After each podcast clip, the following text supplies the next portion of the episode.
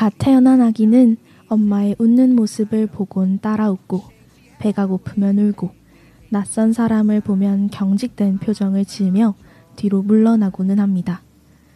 우리는 말을 시작하기 전부터 우리의 감정을 표현해 왔고 때로는 말없이 짓는 표정으로 더 많은 메시지를 주고받기도 하는데요.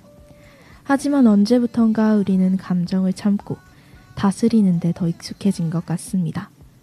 주어진 일들을 감당하느라 내 감정을 누르고 참아왔던 오늘 하루. 딱 이 시간만큼은 내 감정에 더 솔직해지는 시간을 가져봅시다. 당신의 감정을 있는 그대로 놓고 바라보고 만져버리고 인사이더스 방송에 오신 여러분을 환영합니다. 본격적으로 1부에 들어가기에 앞서서 방송 청취 방법을 안내해 드리도록 하겠습니다. 인사이더스 방송을 PC나 스마트폰으로 청취해 주시는 분들께서는 yrb.yonsei.ac.kr에서 지금 바로 듣기를 클릭해 주시면 되겠습니다. 그리고 SoundCloud에서 저희 방송을 비롯해 다른 방송들을 다시 듣기도 들으실 수 있습니다. 저작권 문제로 다시 듣기에서 제공하지 못하는 음악의 경우에는 SoundCloud에 저희 DJ가 선곡표를 올려놓도록 하겠습니다. 자, 오늘 이렇게 3화 인사이트엇을 시작을 했는데요. 오늘은 아람 없이 제제 혼자 하는 인사이드였습니다. 지난주 아람의 방송을 청취를 잘 하셨는지 모르겠어요. 저도 집에서 열심히 들었는데요. 아람이 저를 응원하러 와줬네요. 제제 화이팅! 목소리 최고예요. 감사합니다. 어, 오랜만에 왔으니까 근황 토크를 좀 해보도록 하겠습니다. 제가 몇 주 동안 방송을 못 했는데요. 그 이후로는 제 목소리가 쉬었었어요. 목소리가 쉬어서 방송을 쉬었습니다. 죄송합니다. 이상한 라임을 했네요. 어, 목소리가 어, 여러 가지 이유로 아예 나가가지고 말을 못했는데 말을 못하게 되니까 이 목소리의 소중함을 엄청 느끼게 되더라고요. 내가 하고 싶은 의사 표현을 확실하게 못하게 되고 다른 사람들과의 이야기도 원활하게 못하게 되고 말을 못하니까 이제 생각으로 혼자서 머릿속에서만 명상 같은 걸 많이 했습니다. 그래서 오늘 방송 너무나 기다렸던 시간인 만큼 여러분들과 신나는 시간을 가져보도록 하겠는데 지나가유님과 아람님께서 제 드립에 웃어주셨군요. 감사합니다. 어, 1부 시작하기 전에 오늘 신청곡을 제가 받았습니다. 어, 받았다기보다는 제가 대놓고 물어봤는데 우리 열배 자랑 중 하나인 프리 국원님께서 엑소의 파워라는 신청곡 신청해 주셨는데요. 이 노래 듣고 우리 본격적으로 1부 시작해 보도록 해요.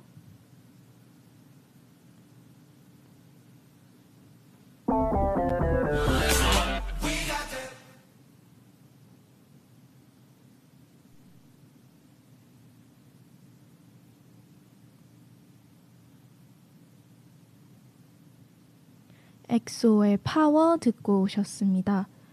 노래가 약간 지직거린다는 지나가요님의 이야기가 있었는데 어떻게 잘 들리는지 모르겠어요. 혹시나 문제가 있다면 다시 채팅해 주시면 감사하겠습니다. 오늘 1부는 기억 저장소인데요. 기억 저장소에서는 DJ와 함께 우리들의 소중한 감정과 특별한 기억들을 꺼내어 회상 튜브 위에 올려놓는 시간을 가지는 시간입니다.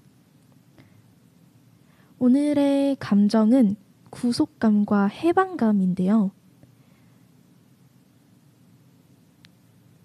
각각의 정의를 먼저 알아보고 얘기를 시작해 보도록 하겠습니다.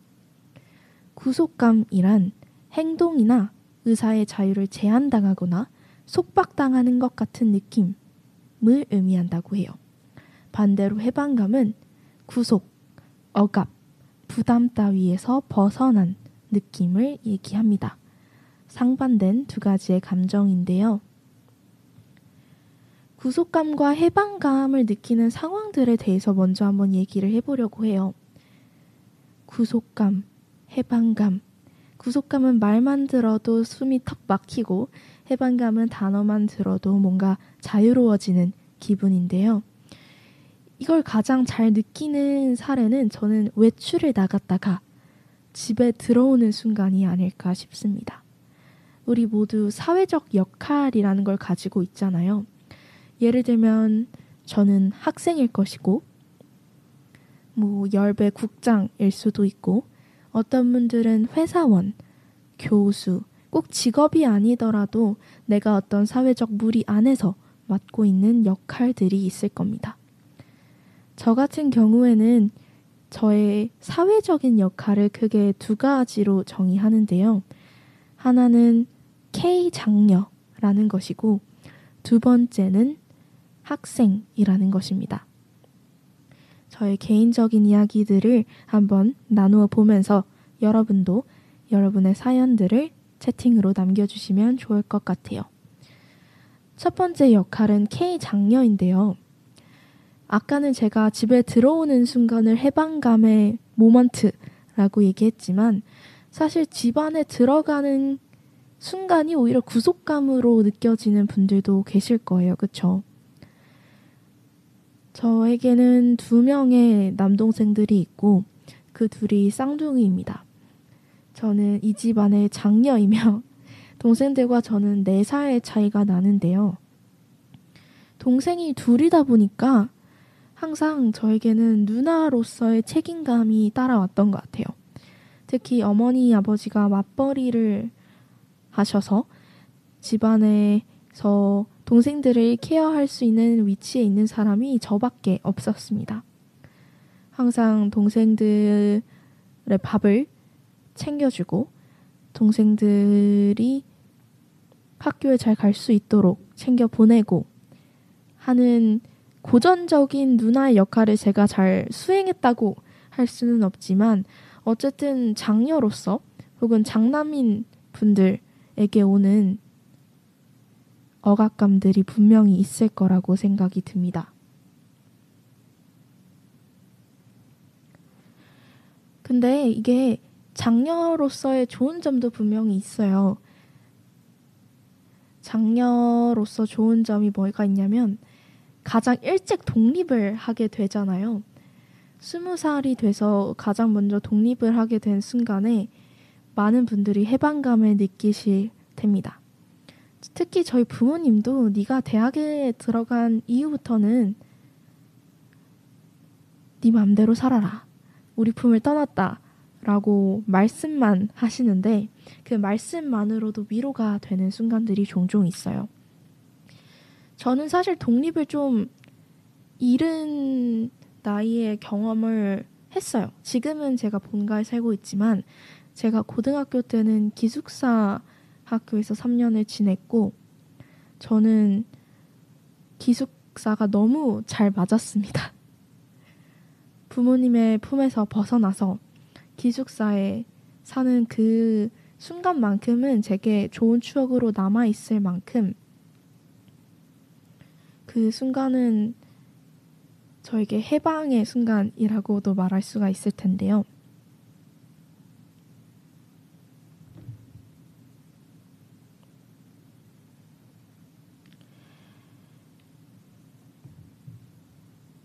제가 기숙사를 선택한 이유도 참 여러 가지가 있습니다. 아무래도 어렸을 때부터 뭔가 K 장녀라던가 아니면은 어머니 아버지가 기대하시는 것들을 충족하면서 살아오다 보니까 그리고 한국 교육으로부터의 해방을 바라기도 했고요. 그래서 아 나는 좀 혼자 있어야 하는 시간이 필요하다. 그리고 내가 지금껏 해오던 공부와 다른 공부를 하고 싶다라는 생각이 컸습니다. 그래서 가정에서의 구속감, 그리고 한국의 공부 환경에 대한 구속감, 이 두 가지 이유를 가지고 저는 고등학교를 선택해서 기숙사 학교로 가게 됐고요. 고등학교에 가서는 이제 미국의 커리큘럼에 따르는 학교에서 그 과정을 밟아가면서 공부를 했습니다. 물론 장단점이 있겠지만 저에게 고등학교는 제가 지쳐 있던 것들, 저의 발목을 잡아왔던 것들에 대해서 굉장히 많은 해방감을 느끼는가 동시에 한편으로는 세상의 무서운 맛을 참 많이 느끼는 시간이기도 했어요. 그래서 그렇게 고등학교 3년의 시간을 보냈고 지금 다시 대학교에 들어와서 다시 본가로 들어와서 살고 있는데 많은 친구들이 독립의 꿈을 꿈과 다르게 저는 이제는 독립을 별로 하고 싶어 하지 않습니다.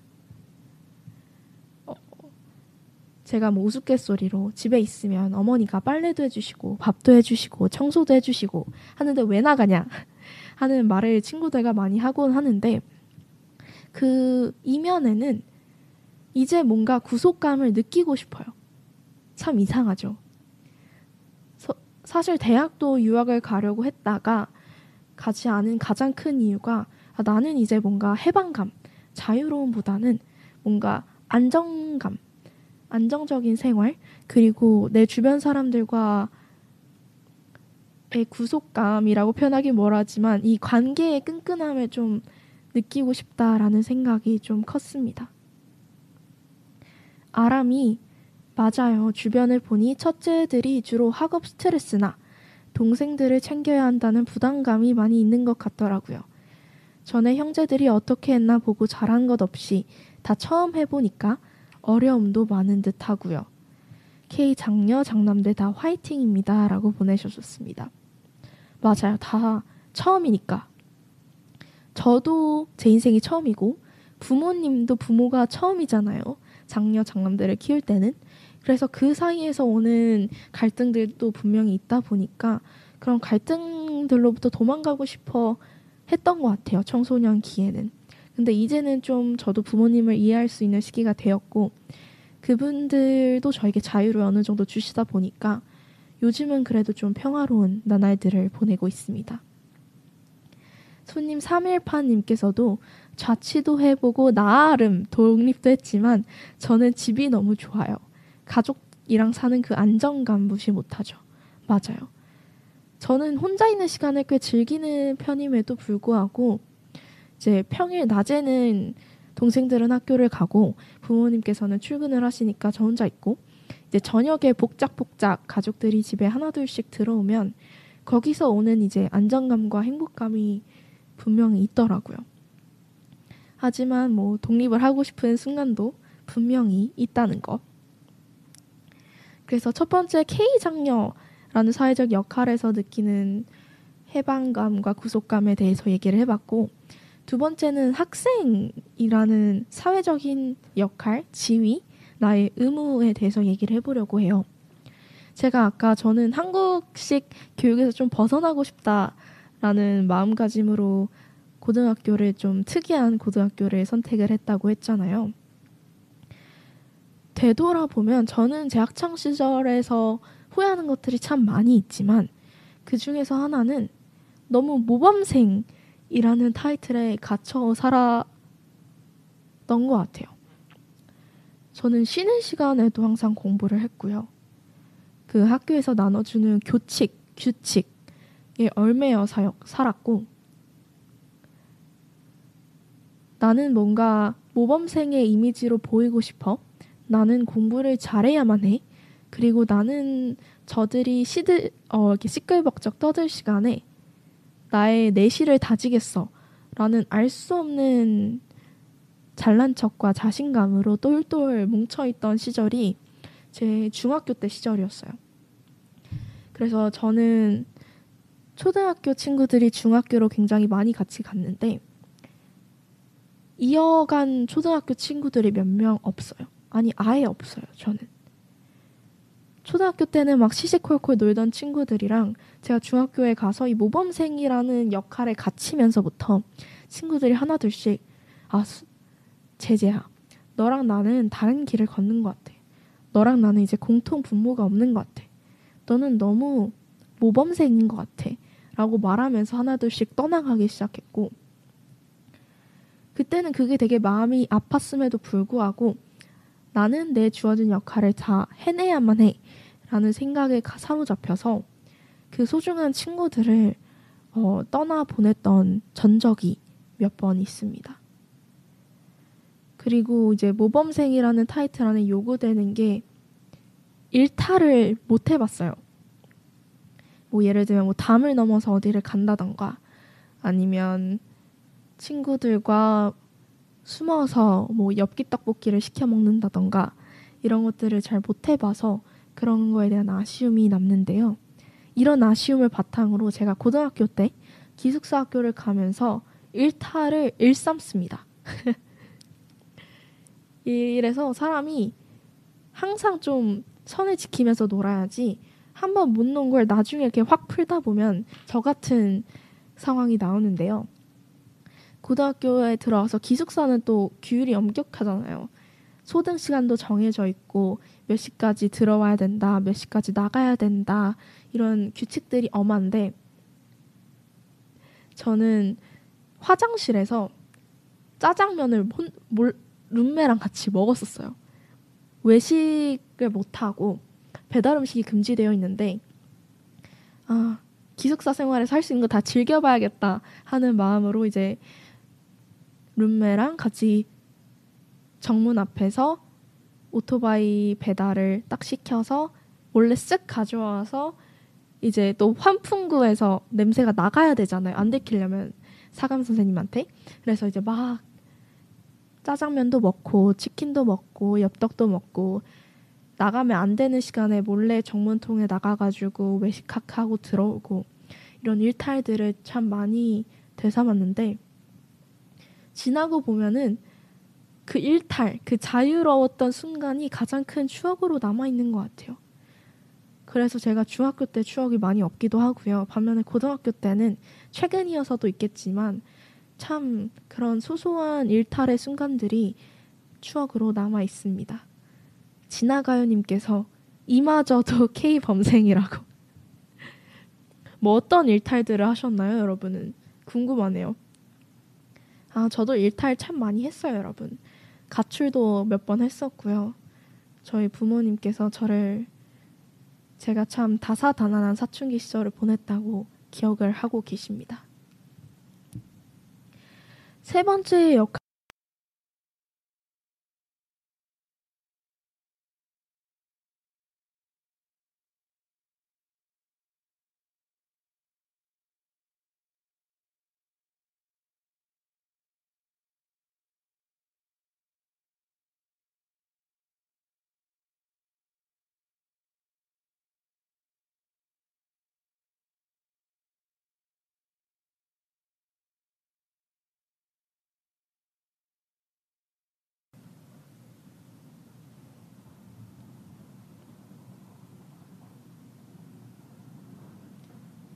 방송이 잠시 끊긴 것 같아서 다시 얘기를 해보도록 하겠습니다.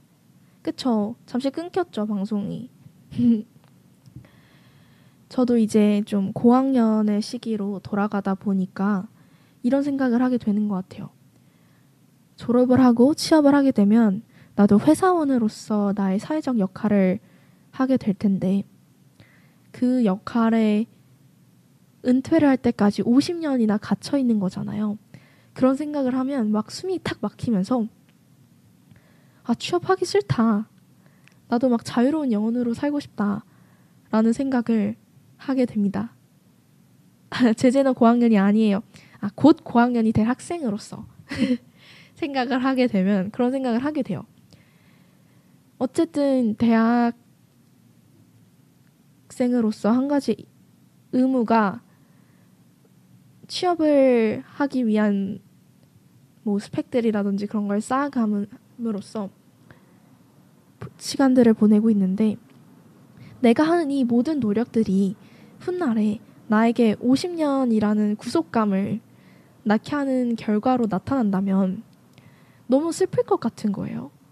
나는 뭐를 위해 이렇게 열심히 공부하고 일하고 있는가라는 생각을 하게 되면서 이걸 함으로 통해 결국 나 회사와의 노예 계획을 맺는다면 그런 생각들을 하면서 내가 즐길 수 있는 일, 내가 자유롭다고 느끼는 일을 하는 게 굉장히 중요하구나 라는 생각을 하게 되었습니다. 물론 회사와의 계약, 뭐 그리고 사회적인 지위, 뭐 직책 이런 것들로 인해서 완벽하게 자유로워질 수는 없겠지만 내가 즐길 수 없는 일, 내가 자유로울 수 없는 일, 내가 어느 정도의 해방감이나 자유도를 느끼지 못하는 일을 업으로 삼는다면 너무 슬플 것 같은 거예요. 그걸 그게 지속 가능하다고 생각이 들지도 않고요. 그래서 요즘은 잠시 취업에 대한 걱정 그 자체보다는 내가 어떤 일을 즐기면서 할 수 있을까? 어떤 일을 해야 나에게 조금의 자유도라도 부여가 될까? 내가 훨훨 날아갈 수 있는 일은 뭐가 있을까? 라는 생각을 좀 많이 하게 됩니다. 요즘은 직업도 많이 바꾸는 시대잖아요. 그래서 이직이나 뭐 직업을 많이 바꾸는 한이 있어, 있더라도 내가 즐길 수 있는 내가 어느 정도의 해방감을 느낄 수 있는 업을 삼는 게 참 중요하다고 생각이 듭니다. 저는 출퇴근할 때 현타가 제일 많이 왔어요.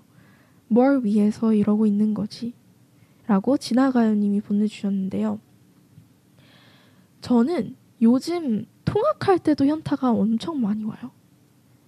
내가 원하지 않는 수업과 내가 원하지 않는 공부를 한다는 생각에 구속감을 느끼는데 그래도 지금은 누군가 저한테 공부를 해라고 얘기를 하진 않잖아요.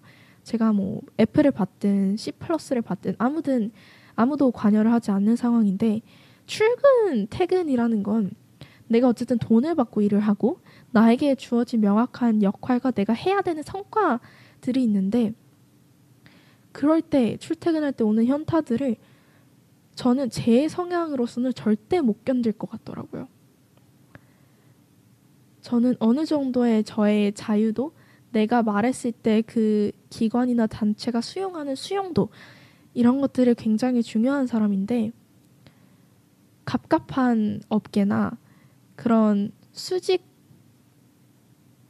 굉장히 엄격한 단체에서는 제가 못 견딜 것 같다는 생각을 너무 많이 해서 아, 나는 프리랜서를 해야 되나? 라는 생각도 많이 하고 있습니다.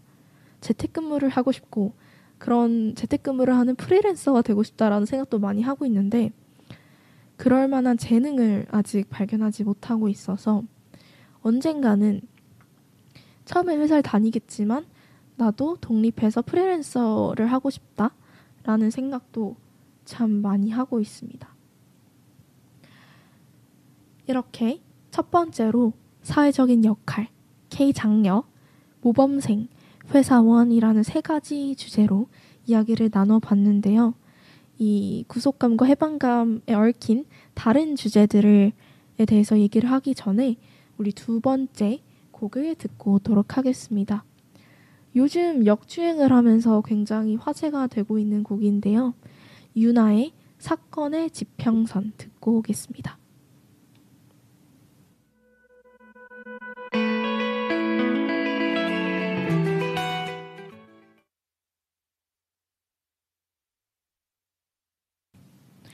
유나의 사건의 지평선 너머로 듣고 오셨습니다.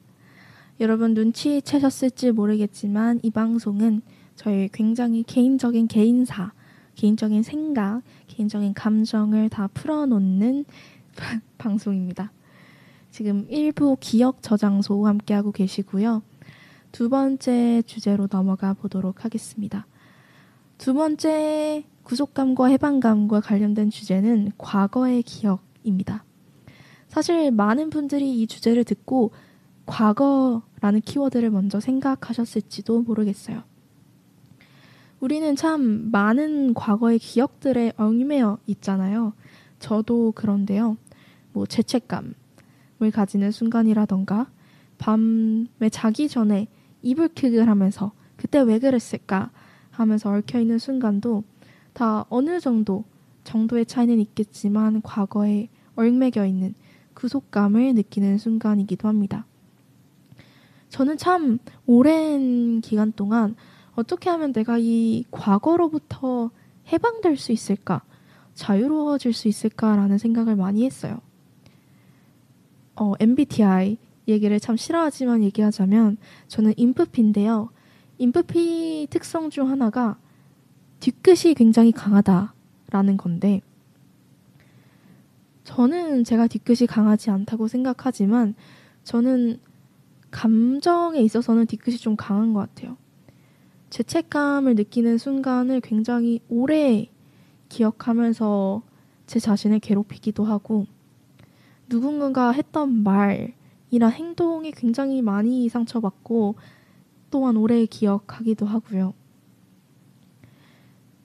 어젯밤에도 누우면서 굉장히 많은 순간들을 되돌아봤고 그 과정에서도 이별킥을 굉장히 많이 했고 내가 이런 식으로 행동했거나 이런 식으로 말했다면 그 순간이 훨씬 나아지지 않았을까 하는 후회도 많이 했습니다. 여러분들은 어떠신가요? 저는 가장 부러워하는 성격이 후회하지 않는 성격이거든요. 그 순간에 내가 잘못한 일이 있다면 반성하고 뉘우치고 그러고 이제 깔끔하게 넘어갈 수 있는 성격을 저는 굉장히 원해요. 제가 그러지 못하기 때문에. 한 제가 뭐 구체적으로 여기서 저의 뭐 고해성사를 할 생각은 없지만 우리가 길을 지나가면서 굉장히 많은 사람들을 만나잖아요. 약간 한 번 보고 말 사람들, 그쵸? 근데 제가 의도치 않게 그 사람들에게 잘못을 할 때도 있을 거 아니에요. 잘못까지는 아니어도 조금 민폐가 되는 순간들이 있을 거 아니에요? 그러면 저는 아, 내가 방금 그런 행동을 했구나 라고 자각을 하는 순간 1년 내내 그 순간에 죄책감을 느낍니다. 진짜 이상한 성격이죠. 뭐 예를 들면 지하철에서 내가 본의 아니게 너무 큰 소리로 떠들어서 어떤 할머니 분께 꾸중을 들었다. 그러면 그 순간을 1년 내내 기억하고 생각해요. 이건 제 실화예요. 집 가고 이쪽님이 저도 후회하지 않는 성격 너무 부러워요. 항상 과거를 쉽게 떨칠 수 없는다. 맞아요. 근데 저는 이게 신기한 게 제가 뭐 잘못했거나 제가 그냥 책임져야 하는 일들은 쉽게 쉽게 넘어가는 성격인데 타인과의 관계에서 그러질 못해요. 그게 심지어 내가 모르는 사람일지라도 내가 뭐 얼굴이나 목소리가 기억나지 않는 사람일지라도 내가 그 사람한테 조금이라도 민폐를 끼쳤거나 상처를 줬거나 하면은 그거를 go over 하다고 하죠. 그러질 못하는 성격이에요. 그래서 왜 그럴까라고 생각을 해봤더니 저는 막 착한 아이 증후군 이런 건 아니거든요. 막 모든 사람한테 잘 보여야 되고 모든 사람들한테 피해주면 안 되고 이런 성격이 전혀 아님에도 불구하고 그런 감정에게서 받는 구속감이 굉장히 심한 편인 것 같아요. 죄책감 멈춰 제재 너무 사소한 걸로 오래 담아두지 말아요. 오히려 그런 그런 지적을 받았을 때 내가 너무 귀여워서 그래. 내가 너무 부러워서 그래. 지네가 잘났어? 흥치뽕 마인드를 가져요. 어, 지금 조이 뭔가 음성 지원이 되고 있습니다. 근데 저는 지적받은 거에 대해서는 크게 생각 안 해요. 아닌가? 크게 생각하나? 크게 생각하는 것 같기도 해요. 저는 막 지적 받았을 때는 아, 니네가 뭘 알아. 내가 다 생각이 있어. 막 이런 생각하면서 하는데 오히려 지나가서 오래 시간이 흐른 후에 그게 뜬금없이 떠올라요. 그 지적이. 전혀 엉뚱한 순간에. 그러면 이제 느끼죠. 아, 내가 그때는 그 지적을 되게 쿨하게 넘겼다고 생각하는데 나는 그 지적으로부터 자유롭지 않았구나. 어딘가 마음 한구석에 응어리로 남아 있었구나. 라는 생각을 많이 합니다. 특히나 약간 트라우마 같은 순간들이 모두에게 한순간씩 있잖아요. 저는 그게 초등학교 때 있었는데요. 제가 초등학교 때는 좀 인기가 많았나 봐요. 그래서 한 저랑 굉장히 제가 친했다고 생각하는 친구가 다른 친구들을 모아놓고 제 험담을 한 거예요.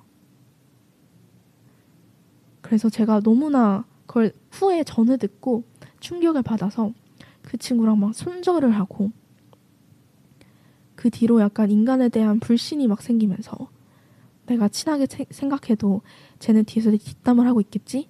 막 이런 자기 혐오와 인간에 대한 불신으로 똘똘 뭉쳐서 초등학교 때부터 고등학교 때까지 그게 점점 심화됐었어요. 그래서 저는 대학교를 선택했을 때도 그 대학교가 작은 커뮤니티가 아닌가. 그 대학교에서 나는 자유로운 인간관계를 맺을 수 있을까. 이런 거에 대한 선택, 그게 굉장히 제 선택의 중요한 기준이었을 만큼 그런 거에 대한 상처가 굉장히 컸습니다.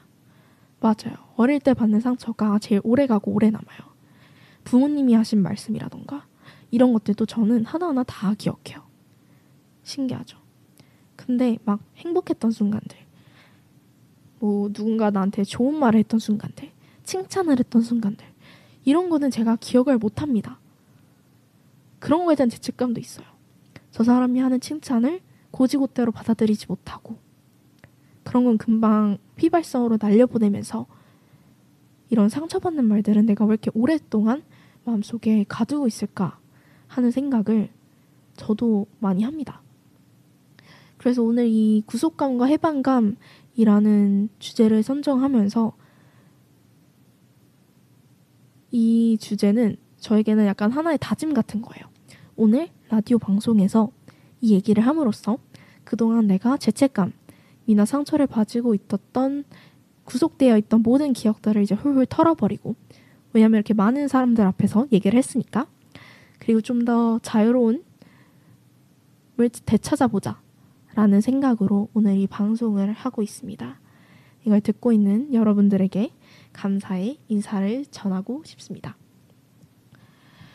그래서 이 기억의 저장소잖아요, 일부가. 그래서 여러분들도 혹시 내가 너무나 도망치고 싶지만 아직 도망치고 지지 못하고 얼매겨 있는 기억, 감정, 뭐 말들, 행동이 있다면 거기서 조금 자신을 자유로워 지게 놓아주는 법을 저와 함께 실천해 보시면 좋을 것 같습니다.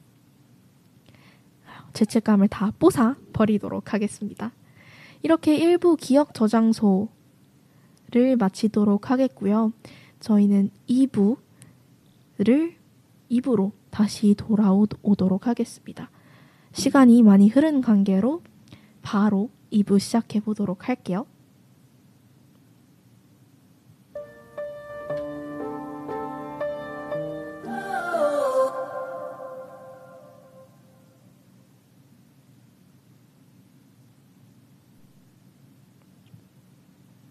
애쉬의 Moral of the Story 듣고 오셨습니다. 저희 2부 테마곡인데요. 이 곡의 제목인 이야기의 교훈처럼 사실 우리의 모든 기억들과 감정들에는 교훈이 담겨 있죠. 오늘 제가 2부에서 준비한 책은요. 에쿠니 가오리의 웨하스 의자라는 책입니다. 제가 방송을 쉬는 동안 이 작가의 책을 두 권이나 읽었어요. 하나는 웨아스자라는 책이고 하나는 한낮인데 어두운 방이라는 책입니다. 두 책 모두 불륜에 관한 이야기를 담고 있는데요. 에쿠니 가오리의 주요 책들로는 냉정과 열정 사이 로쏘, 그리고 도쿄 타워라는 책들이 있습니다. 아마 읽어보신 분들도 있을 거예요. 에쿠니 가오리는 도쿄에서 태어난 일본 작가고요. 청아한 문체와 세련된 감성 화법으로 사랑받는 작가입니다. 동화책을 쓰기도 하고요. 제가 오늘 소개해드릴 책처럼 어른들을 위한 책도 씁니다. 이 에쿠니 가오리의 책들 제가 아직 두 권밖에 못 읽어봤지만 이 작가들의 책 굉장히 청아한 문체와 세련된 감성이 돋보이기 때문에 추천드립니다. 웨하스 의자는요, 중년의 독신 여성 다, 그리고 유부남의 사랑, 유부남 사이의 사랑을 다루는 책이에요. 저는 사실 뭐 불륜을 좋아하지 않고요. 불륜을 옹호하지도 않고요. 하지만 문학 작품에서 굉장히 또 많이 다루어지는 주제 중 하나가 불륜이잖아요. 그래서 에쿠니 가오리의 웨아스 의자 그리고 한낮인데 어두운 밤 두 작품 모두 불륜을 담고 있고 주말 동안 이 두 책을 연달아 읽으면서 불륜에 대한 생각을 굉장히 많이 하게 되었어요. 이 책의 제목인 웨하스 의자의 뜻을 궁금해 하시는 분들이 많을 것 같은데요. 이 제목의 뜻은 잠시 후 알아보는 것으로 하고 오늘 영감 프리소에서는 제가 의미 있게 인상 깊게 읽었던 책 중 세 문단을 여러분들께 크게 소리내어 읽어 드리려고 합니다. 이 책을 훗날 혹시 읽으실 분들이 있다면 어, 스포가 되지 조금 될 수 있지만 거의 되지 않을 예정이오니 그냥 편하게 들어주시면 될 것 같습니다. 첫 번째 문단은 해당 책의 123쪽, 4쪽에 걸쳐서 나오는 문단입니다. 밤. 나는 고독해서 어쩔 줄을 모른다. 조금 전까지 이 방에는 애인이 있었고, 우리는 서로를 껴안고 속삭이고, 읽고 있는 책의 내용에 대해 이야기하고, 섹스를 하고, 진톤 입막 나는 키스를 나눴다. 애인이 돌아간 후에 방은 휑하고, 나답게 조화를 이루고 있다. 침대에 동그만히 누워 나는 어둠을 쏘아보고 있다. 줄리앙처럼 의연한 태도로 애정을 받아들이고 싶다고 간절하게 바란다. 100%의 신뢰와 100%의 고독을 피하지 않고 마음에 또렷이 새기고 싶다고. 하지만 나는 줄리앙이 아니라 오히려 동생이 태어나던 날 병원 밖에서 보았던 차 안에 그 개를 닮았다. 나의 인생은 때로는 아이의 그것처럼 때로는 노인의 그것처럼 보인다. 절대 38살의 여자의 인생으로는 보이지 않는다. 나는 갇혀 있다고 느낀다. 애인의 마음 속에 또는 내 아이인 내 머릿속에. 다음 문단은 141쪽에 있는 문단입니다. 깊은 밤 잠든 애인의 숨소리를 들으면서 나는 죽음에 대해 생각한다. 그곳에는 아빠가 있고 엄마가 있다. 줄리안과 와이 화백과 아빠와 엄마의 친구들도 있다. 그곳에서 나는 여정이 꼬맹이이다. 우울하고 뿌르퉁한 표정의 남색 속옷을 입은. 애인의 숨소리는 고요하고 규칙적이다. 얇은 입술을 살짝 벌리고 자고 있다. 나는 죽음을 생각하고 있었다는 것을 잊고 애인의 잠든 얼굴을 하염없이 바라본다. 애인의 몸은 따스하고 애인은 살아있다. 살아 여기에 있다. 조명을 낮춘 침실은 어둡고 샤워 코롱 냄새가 난다. 나는 애인 덕분에 이 세상에 겨우 발을 붙이고 있는 듯한 느낌이다.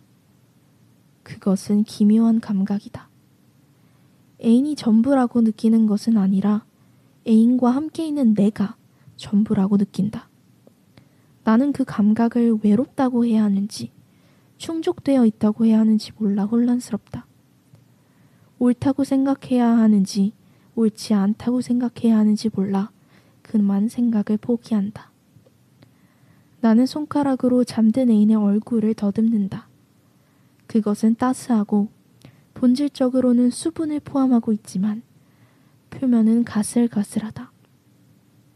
남자의 피부다. 애인은 나와 전혀 다른 형상이다. 이것이 두 번째 문단이었습니다. 마지막 180쪽에서 181쪽에 있는 문단을 읽어드리도록 하겠습니다. 오후. 나는 아틀리에에서 책을 읽고 있다. 봄 햇살이 비치는 아뜰리에에서 A는 어제 일 때문에 여행을 떠났다. 여드레간 A는 나의 세계 어디에도 A의 부재에 이 거리의 모습이 바뀌고 내 모습이 바뀐다. 나는 외로움을 느끼지 않는다. 어제까지의 나는 애인과 함께 어디론가 떠나고 말았다. 여기에 있는 것은 애인을 만나기 전에 나다. 나는 해방된 기분이다. 하지만 그 해방은 자유가 아니라 작은 죽음 같은 것이다. 아틀리에서는 아틀리에 냄새가 난다. 나는 그 냄새를 좋아한다. 그것은 물감 냄새도 아니고 약재 냄새도 아니다. 그런 냄새들도 포함되어 있지만 캔버스의 나무틀 냄새가 한결 강하다. 물기 없고 싱그러운 냄새다. 정신적인 냄새. 그것은 흔들림 없고 늘 고립되어 있다. 나와 A는 이 방에서 술을 마신 적도 있고 사랑을 나눈 적도 있다. 그러나 사랑도 애인도 이 방의 공기에는 영향을 미치지 못한다. 이렇게 여러분들께 제가 인상 깊게 읽었던 세 개의 문단들을 모두 읽어 들었습니다. 어떠셨나요, 여러분? 이 전체적인 소설의 분위기를 조금 아실 것 같죠? 이 작가의 문체도. 오늘 제가 이 책을 가져온 가장 큰 이유는 해당 문장이었습니다. 어제까지의 나는 애인과 함께 어디론가 떠나고 말았다. 여기에 있는 것은 애인을 만나기 전의 나이다. 나는 해방된 기분이다. 하지만 그 해방은 자유가 아니라 작은 죽음 같은 것이다. 이 여기서 나온 해방이라는 단어가 오늘 제가 구속감 그리고 해방감이라는 주제를 가져온 가장 큰 이유가 되었어요. 이 책에 나는 불륜을 저지르고 있어요. 아이와 아내가 있는 남자와 불륜을 저지르고 있고 상당히 제가 읽어드렸던 대목들을 보면 알다시피 이 관계에 목을 메고 있습니다. 나는 이 예인 덕분에 겨우 이 세상에 발을 붙이고 있는 것과 같이 느끼고 이 예인이 어디론가 떠나버리면 나에겐 해방이 찾아오지만 그 해방은 자유로움이 아니라 작은 죽음 같은 것이다. 라고 얘기합니다. 여러분도 이런 관계에 있어 보신 적이 있나요? 이 사람을 너무나 사랑하고 이 사람과 있는 시간이 나의 전부인 것 같고 이 사람이 나에게서 없어지면 나는 작은 죽음 같은 것을 경험하고 있는 것 같다. 하지만 나는, 이 책의 나는 한 가지 사실을 명확하게 하고 있어요. 그러나 사랑도 애인도 이 방의 공기에는 영향을 미치지 않는다. 그 애인의 존재는 내가 굉장히 목매고 집착하고 있지만 그와의 관계가 결국 나라는 사람, 그리고 나를 둘러싸고 있는 것에는 영향을 미치지 않는다는 것이죠. 굉장한 아이러니죠. 스포를 하자면 결국 이 화자는 책의 말미에 이 애인에게 이별을 고합니다. 그러고 진정한 자유와 해방을 맛보게 되죠. 유부남은 사실 구속된 관계잖아요. 반대로 이 화자의 나는 아직 싱글이고요. 자유로움을 맛봐야 하는 나는 구속되어 있는 유부남 때문에 덩달아 구속감을 느끼게 됩니다. 참 신기한 관계죠. 이쯤에서 여러분들이 궁금해 하실 웨하스 의자 제목의 뜻을 알려드리도록 하겠습니다. 이 책에 웨하스 의자가 등장하는 구절을 읽어드릴게요. 웨하스 의자는 내게 행복을 상징했다. 약하고 무르지만 반듯한 네모. 그 길쭉한 네모로 나는 의자를 만들었다. 조그맣고 예쁜, 그러나 아무도 앉을 수 없는 의자를. 눈앞에 있지만 그리고 의자는 의자인데 절대 앉을 수 없다. 웨하스 의자는 말 그대로 웨하스와 의자의 합성어입니다. 과자로 만든 의자는 현실 세계에서는 존재하지 않는 것으로 과자로 만들었기에 보기에는 예쁘고 갖고 싶고 달콤한 향이 느껴질지 몰라도 절대로 그 의자에 앉을 순 없죠. 앉자마자 무너질 테니까요. 웨하스 의자는 의자라는 본질적인 속성에 충실하지 못합니다. 곧 부서지고 부식되고 마는 존재입니다. 이처럼 웨하스는 언젠가는 사라지고 말 것이기 때문에 시간이라는 것에 귀속되는데요. 끝이 예정되어 있는 것이죠. 결국 이 작품의 제목인 웨하스 의자는 겉으로 보기와는 달리 어떤 상황에 근본적인 큰 문제가 있다는 것을 얘기합니다. 또한 그 문제로 인해 언젠가는 끝을 맞게 되는 상황이 오리라는 것을 보여주죠. 이 작품에서 주인공인 나는 한 남자를 사랑하고 그 남자 또한 그녀를 사랑합니다. 그런데 사랑의 단어를 속삭이면서 그 여자는 매일 조금씩 망가진다 라고 고백하죠. 사랑하는 것 자체는 예쁘고 달콤하고 그것이 진실이며 전부인 것 같이 느껴지지만 결국은 모순적인 관계입니다. 주인공의 사랑은 현실에서 지속되기 어려운 상황이죠. 이루어질 수 없는 사랑, 결국 끝까지 갈 수 없는 사랑 때문에 과자로 만든 의자에는 부서지기 때문에 앉을 수 없는 것처럼 그 남자에게는 부인이 있고 두 아이가 있기 때문에 화자는 이 상황을 웨하스 의자에 비유합니다. 아람님께서 아름답지만 위태로운 주인공들의 관계를 잘 드러내는 것 같아요. 라고 얘기해 주셨습니다. 그쵸? 저는 참고로 이 책을 웨하스를 먹으면서 읽었어요. 제가 웨하스를 좋아하지 않는데 이 책은 왠지 모르게 웨하스를 먹으면서 읽어야 될 것 같아서 빼빼로 데인 날 빼빼로 대신에 딸기 웨하스를 읽으면서 이 책을 읽었습니다. 여러분도 만약에 이 책을 읽으실 기회가 있으시다면 웨하스를 읽으시면서 커피나 차를 곁들이시면서 읽으신 걸 추천해요. 이 대목이 훨씬 더 와닿더라고요. 웨하스가 이렇게 한 입 물어두면 이렇게 파스라라락 바사지면서 먼지들이 나타나면서 그렇거든요. 네, 웨하스를 먹으면서 읽으시기를 추천드립니다. 어, 이 대목들에 대해서 조금 더 이야기를 하기 전에 어, 제가 좋아하는 가수인 테일러 스위프트의 신 앨범 에 들어있는 Dear Reader라는 노래를 듣고 오도록 할게요. 이 앨범 굉장히 좋습니다. 타이틀곡인 Anti-Hero도 좋고요. 제가 지금 들려드릴 Dear Reader도 좋습니다. Dear Reader는 책들을 읽는 reader에게 보내는 편지라면 저는 지금 듣고 계실 우리 청취자 여러분들에게 하고 싶은 말로써 이 노래 듣고 오도록 하겠습니다.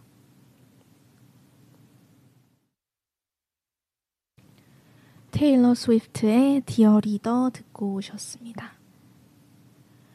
어, 이제 제가 읽어드린 문맥, 문단들을 토대로 조금 더 얘기를 해보려고 해요.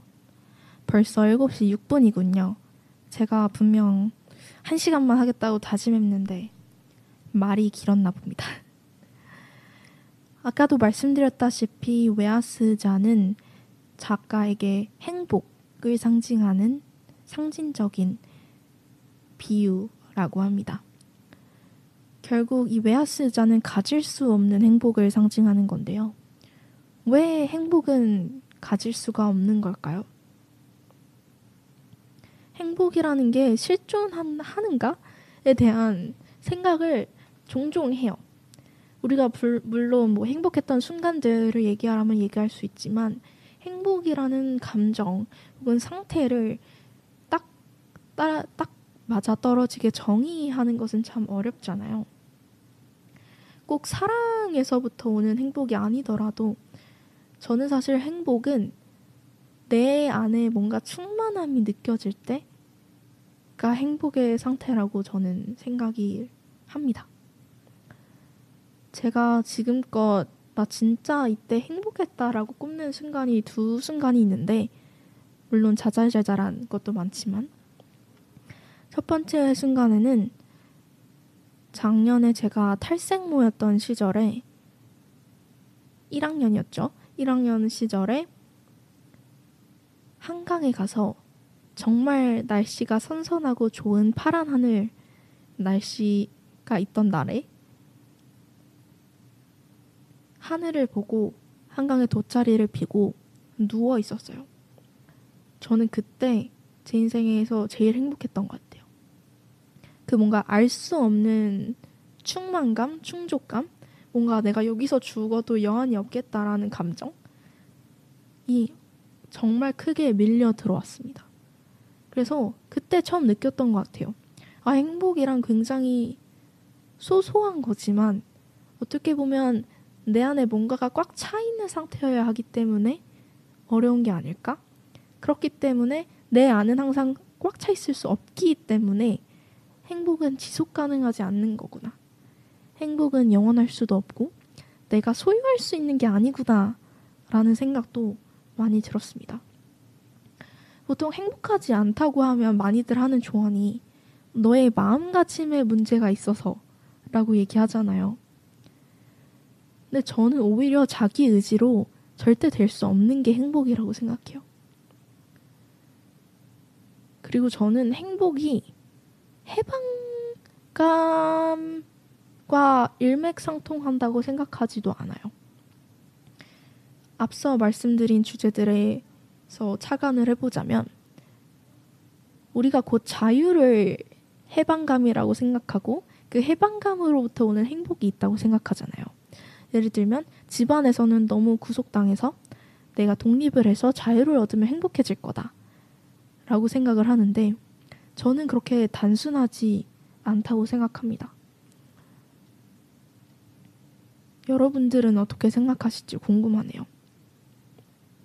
오히려 구속당할 때 행복한 경우도 저는 많이 있었고, 나 홀로 있었을 때 행복하지 못했던 순간들도 많이 있었던 것 같아요. 그래서 이 작품에서 행복은 영원히 가질 수 없는 것이라고 얘기하고, 후에 이 나라는 주인공이 결국은 그런 구속적인 사랑으로부터의 해방을 선언하면서 행복을 찾아 나서는데, 과연 이 주인공이 그 이후에 행복을 찾았을까? 오히려 그 관계를 놓음으로써 더 불행해질 수도 있지 않았을까? 그토록 사랑하던 남자와의 이별을 선언하면서 라는 생각도 들긴 하더라고요. 두 번째는 자립심에 대한 얘기를 좀 해보려고 해요. 무언가로부터 완전히 자유로워진 상태, 그리고 그 무언가로부터의 의지나 기대가 없이도 나로서 완벽한 수 있는 그런 능력을 우리가 자립심이라고 하잖아요. 저는 이게 굉장히 많이 부족한 사람 같아요.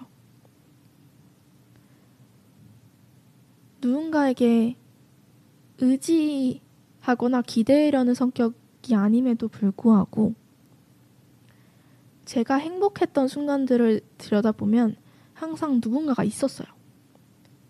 뭐 남자친구가 있었다던가, 뭐 열배의 가족들이 있었다던가, 정말 친한 친구와 함께 있는 시간이었다던가, 내가 나 홀로 있음에 행복했던 순간이 잘 기억이 나지 않아요. 그래서 아, 관계에 의지하는 게 얼마나 위험한가 라는 생각도 굉장히 많이 하고 이 자립심을 키우려면 내가 나로서 온전히 행복하려면 어떻게 해야 하는가 하는 고민들도 참 많이 합니다. 어쩌면 제가 이 주인공이 끝에 홀로 서기를 결심하면서 결국 행복했을까라는 걸 걱정하는 것도 결국 제가 혼자 있을 때 행복하지 않기 때문에 주인공을 걱정하는 거겠죠. 해방을 관계에서의 해방으로서의 관점에서 보자면 저는 제 남자친구가 지금 군대에 가 있습니다. 그래서 곰시인의 생활을 하고 있는데 어떻게 보면은 그 관계에서의 어느 정도 해방감, 자유도를 가지고 있는 상태잖아요. 이 책에서 해방이 곧 작은 죽음이었다라고 말하는 대목처럼 뭔가 해방감이 저한테 작은 죽음으로 느껴지고 있는 것 같아요. 나는 그 이와 함께 있는 시간이 즐겁고 행복하고 그 사람이 있을 때 나의 행복치와 나 홀로 서 있을 때 행복치가 너무 다르다 보니까 어, 나는 해방을 원치 않아. 그냥 그 사람한테 구속당하고 싶어. 라고 느끼는 순간도 종종 있었습니다. 물론 저는 지금 공심 생활을 아주 잘 하고 있고 저는 혼자 하는 것도 굉장히 좋아하는 성격으로서 혼자 여기저기 다니고 책도 읽고 전시도 보러 다니고 혼밥도 하고 혼술도 하고 다양한 걸 체험하고 있는데 이 해방감이 작은 죽음으로 느껴지지 않게 자기 자신의 내실을 다루는 것도 굉장히 중요한 것 같아요. 그런 말 하잖아요. 사람이 진정한 연애를 할 준비가 되어 있다는 신호는 나 혼자서도 잘 먹고 잘 살 수 있을 때, 나 혼자서도 외롭다고 느끼지 않을 때가 내가 진정으로 연애를 할 준비가 되어 있는 순간이다. 라는 말을 저는 굉장히 많이 느끼고 있어요. 내가 이 시간을 통해서 내가 나로서 홀로 잘살수 있을 때, 내가 이 해방감과 자유도를 나라는 어른이 되어서 잘 사용할 수 있을 때, 나는 비로소 건강한 연애를 하고 진정한 연애를 할 준비가 되어 있겠구나 라는 생각을 하면서 요즘 그러려고 굉장히 많이 다짐하고 노력하고 있는 중입니다. 어떤 관계에서 해방되고 싶은 순간 혹은 어떤 관계에서 구속되고 싶은 순간이 있을지라도 결국은 그 모든 중심에서 나로서 설 수 있는 자립심을 가지고 있어야 그 관계가 건강해지는 것 같아요. 사실 저도 지금 막 어수선하게 입에서 나오는 대로 얘기를 하고 있어서 여러분들께 제 말의 요지와 의도가 잘 전달되었는지는 모르겠지만 하여튼간 요점은 해방이 구속으로 느껴지지 않게 나라는 존재 자체가 항상 자유로울 수, 수 있으려면 자립심을 키워야 한다. 라는 게 저의 요지였습니다. 오늘 그렇게 2부에서는 에쿠니 가오르의 웨아스 의자라는 책을 소개해 드렸고 저의 개인적인 감상평도 함께 전달해 드렸습니다. 이제 슬슬 목이 아파오는 걸 보니 끝날 시간이 된 것 같아요. 이번 방송에서는 구속감과 해방감을 여러 관점으로 여러분과 함께 풀이해 보았고요. 저의 개인적인 감정들, 기억들, 그리고 제가 구속되어 있었던 혹은 제가 해방되어 있었던 것들에 대해서 전달해 드렸습니다. 오늘 이 시간이 저한테는 많은 것으로부터 해방될 수 있었던 시간이었던 것 같아요. 제가 그럴 수 있도록 많은 용기와 응원을 주신 청취자분들께 감사의 인사를 드리면서 저희 인사이더스는 다음 주 이 시간 네 번째 방송으로 돌아오도록 하겠습니다. 다음 주에는 아람과 함께 돌아오도록 하겠어요. 끝곡으로는 데이식스 원필의 행운을 빌어줘 라는 곡을 들려드릴 텐데요. 현재 제 카톡 프로필 뮤직입니다. 제가 굉장히 좋아하고 많이 응원을 받는 곡인데 이 곡이 여러분들께 또 응원이 되었으면 좋겠어요. 염러분의 치열하게 빛나는 하루들 사이 모든 감정을 응원합니다. 지금까지 DJ 제재의 인사이드였습니다. 감사합니다, 여러분. 다음 주에 봬요. 안녕.